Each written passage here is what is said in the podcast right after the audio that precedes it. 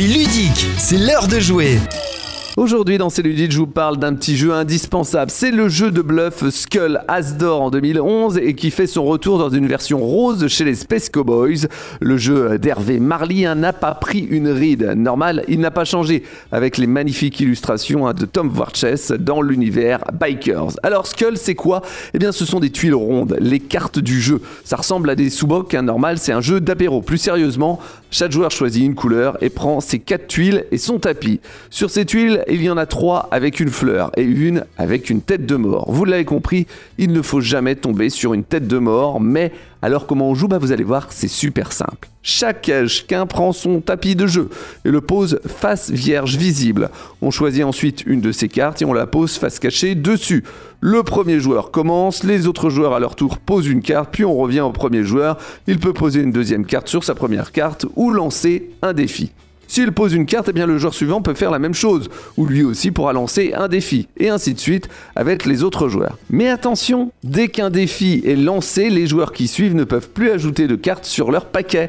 Par contre, ils vont pouvoir participer au défi. Exemple, le joueur qui lance un défi va dire je peux retourner 3 cartes. Le suivant dira moi j'en retourne 4, et ainsi de suite, jusqu'à ce que tout le monde passe et qu'il ne reste qu'un joueur. Le joueur qui a gagné le pari eh bien, va retourner les cartes et ne doit trouver que des fleurs. S'il tombe sur un crâne, eh bien c'est perdu. Il perdra une de ces quatre cartes prises au hasard par le joueur qui a réussi à vous faire tomber euh, dans le panneau. Attention, quand le joueur qui a gagné le pari retourne des cartes, il doit en premier retourner toutes ses cartes. Vous pouvez vous faire avoir aussi vous-même en ayant mis un crâne hein, dans votre paquet. Mais de toute façon, hein, ce n'est qu'après que vous pouvez choisir de retourner celles des autres. Et celles qui sont retournées chez les autres joueurs en premier sont celles hein, du dessus. On ne peut pas regarder une carte cachée par une autre. En revanche, vous pouvez regarder plusieurs cartes d'un même joueur. Si vous avez réussi à relever le défi, eh bien vous avez le droit de retourner votre tapis de jeu face rose. Si vous réussissez un autre défi, eh bien la partie est gagnée tout simplement. Mais croyez-moi, les autres joueurs ne vont pas vous laisser gagner si facilement. Il faudra vous faire petit lors de la prochaine manche. Par contre, plus vous échouez dans vos défis, moins vous aurez de cartes et peut-être plus de skulls. Une fois votre dernière carte perdue, vous serez éliminé de la partie. Mais désormais, vous pouvez utiliser la variante du disque de la dernière chance avec un trèfle une seule fois par partie à partir du moment où vous venez de perdre votre avant-dernier disque. Pour ce tour, eh bien, vous aurez donc deux disques. En revanche, hein, tout le monde sait que c'est une fleur. Vous pouvez donc tenter un défi. Si vous échouez, vous êtes éliminé. De toute façon, hein, comme vous ne pouvez l'utiliser qu'une fois, il faudra le rendre lors de la prochaine manche. Dernière chose, celui à qui un joueur a dévoilé une carte et que c'est la tête de mort, eh bien c'est lui qui débute le tour suivant. Autant dire qu'une partie peut être très rapide. Si vous aimez les jeux de bluff et de hasard, je ne peux que vous conseiller ce jeu qui est une référence en la matière, des règles super simples, faciles à sortir juste avant un repas avec les amis. Et puis, cette boîte rose, elle en jette. Allez, on continue de parler des jeux euh, d'Hervé Marly, notamment euh, avec euh, Morgane du carnet des geekeries. C'est ludique, votre émission sur les jeux de société. Et le vendredi, c'est week-end ludique. On retrouve Morgane du Carnet des Geekeries. Salut Morgane. Salut. Alors aujourd'hui, on va continuer. Alors j'ai présenté Skull, un jeu d'Hervé Marly. On va continuer à parler des jeux d'Hervé Marly. C'est ça, parce que du coup, il y en a fait d'autres quand même. Euh, le premier, on le présente plus tellement il est connu, mais c'est des loups-garous de Tiercé-Lieu. Euh, il est donc co-auteur de ce fameux jeu d'ambiance à rôle caché avec Philippe de Palière, dans lequel chaque joueur va incarner un villageois ou un loup-garou. Mhm. Forcément, plus on est nombreux, plus ça fonctionnera bien. Pour les villageois, leur but sera de démasquer et de tuer tous les loups-garous. Et pour les loups-garous, bah, vous l'aurez compris, ce sera d'éliminer tous les, tous les villageois sans se faire repérer. Exactement. C'est ça. Donc chaque joueur du coup se verra attribuer un rôle en début de partie et le jeu va se dérouler en plusieurs phases. Pendant la phase de nuit, tous les joueurs vont fermer les yeux. Seuls les loups-garous pourront les ouvrir pour décider ensemble et en silence forcément quel villageois sera éliminé pendant la journée. Dès que le jour se lève, le maître du jeu va dévoiler le joueur éliminé qui ne pourra donc plus interagir pendant toute la partie. Les villageois vont alors, eux, désigner chacun le joueur qu'ils pensent être un loup-garou. Ils pourront bien évidemment communiquer oralement, débattre, et les loups-garous devront essayer de se fondre dans la masse pour pas se faire repérer et donc essayer de se défendre comme ils peuvent. Celui qui aura eu le plus de votes contre lui sera du coup éliminé et son identité sera révélée avant de repartir sur une nouvelle phase de nuit qui tombe et de loup-garou qui se réveille. Mais du coup, c'est pas tout parce qu'il y a certains villageois qui vont avoir des pouvoirs Ouais. euh, qui vont leur permettre de pouvoir agir pendant la nuit. Euh, on a par exemple la sorcière qui va pouvoir utiliser une potion de vie pour sauver un villageois ou une potion de mort pour tuer un autre habitant. La voyante qui va pouvoir espionner pendant la nuit. La petite fille, elle aussi, elle va pouvoir se réveiller pendant la nuit Mm. et découvrir qui sont les loups-garous. Par contre, si elle se fait remarquer, elle meurt instantanément. Ouais. Donc c'est un peu, c'est un peu chaud ce rôle quand même. Moi, j'aime bien, j'aime bien le rôle de Cupidon. Parce ouais, c'est tu- ça, bah voilà, Cupidon, ouais, du coup, qui va lier deux personnes entre Ouais. elles.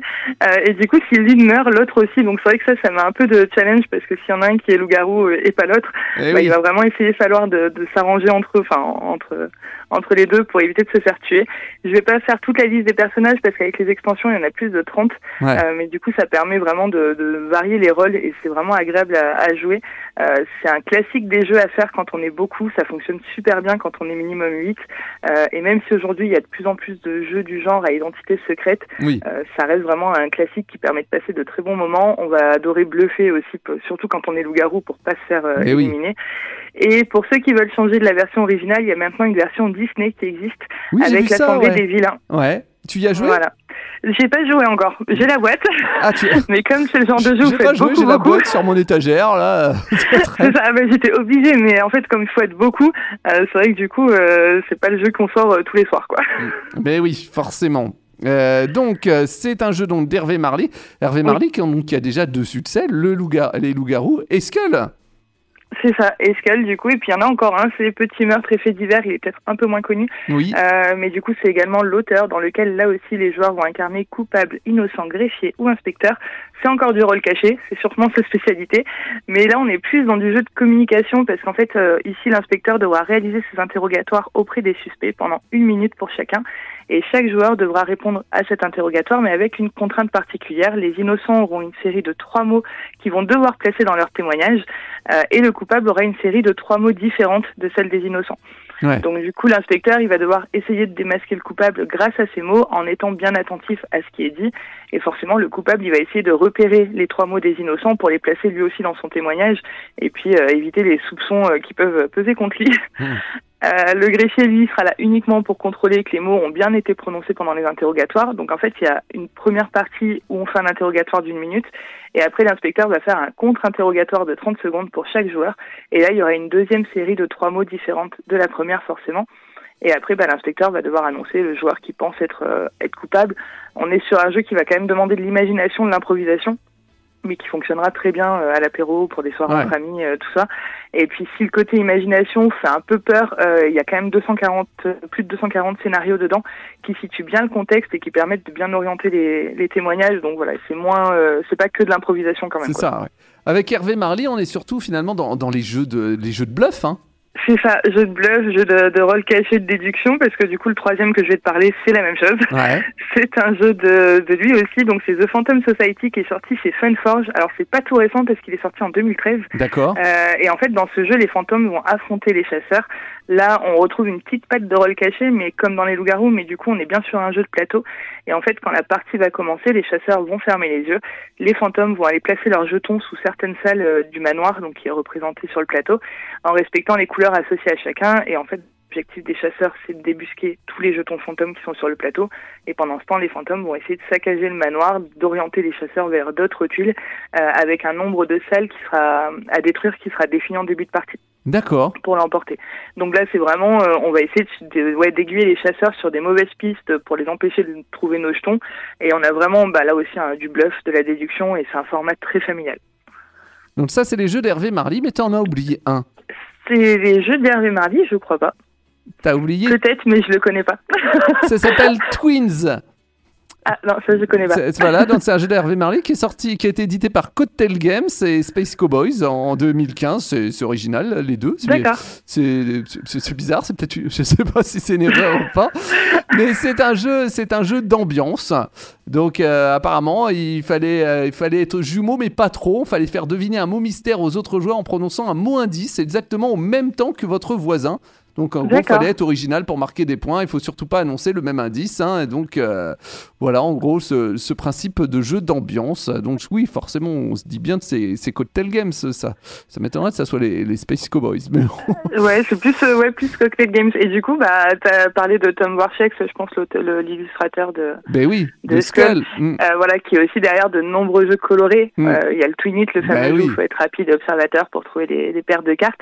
C'est un de mes petits jeux chouchous, surtout dans sa version Japon, parce qu'il y a Oui. eu plusieurs versions. Il y a eu la Ouais. version jeu de société aussi qui avait été faite pour Cannes, mais il est aussi auteur de jeux, du coup.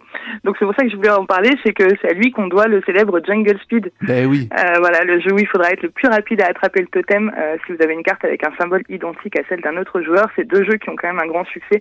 Euh, c'est les deux, alors que est chez Cocktail Games, je crois. Oui, Euh, Jungle. Speed, je sais pas par contre. Euh, chez Asmodée. chez Asmodée. Voilà, donc ça reste euh, Mais. C'est- Exactement. Euh, autant, dire que euh, Tom, il est un petit peu tranquille hein, avec Jungle Speed, euh, ça va. hein, Ouais, il a quand même deux bons gros succès Ouais. avec Twinit et Jungle Speed, ouais, clairement. Merci beaucoup, Morgane. Avec plaisir. On se retrouve la semaine prochaine. Bon week-end. Ça marche, bon week-end. Salut.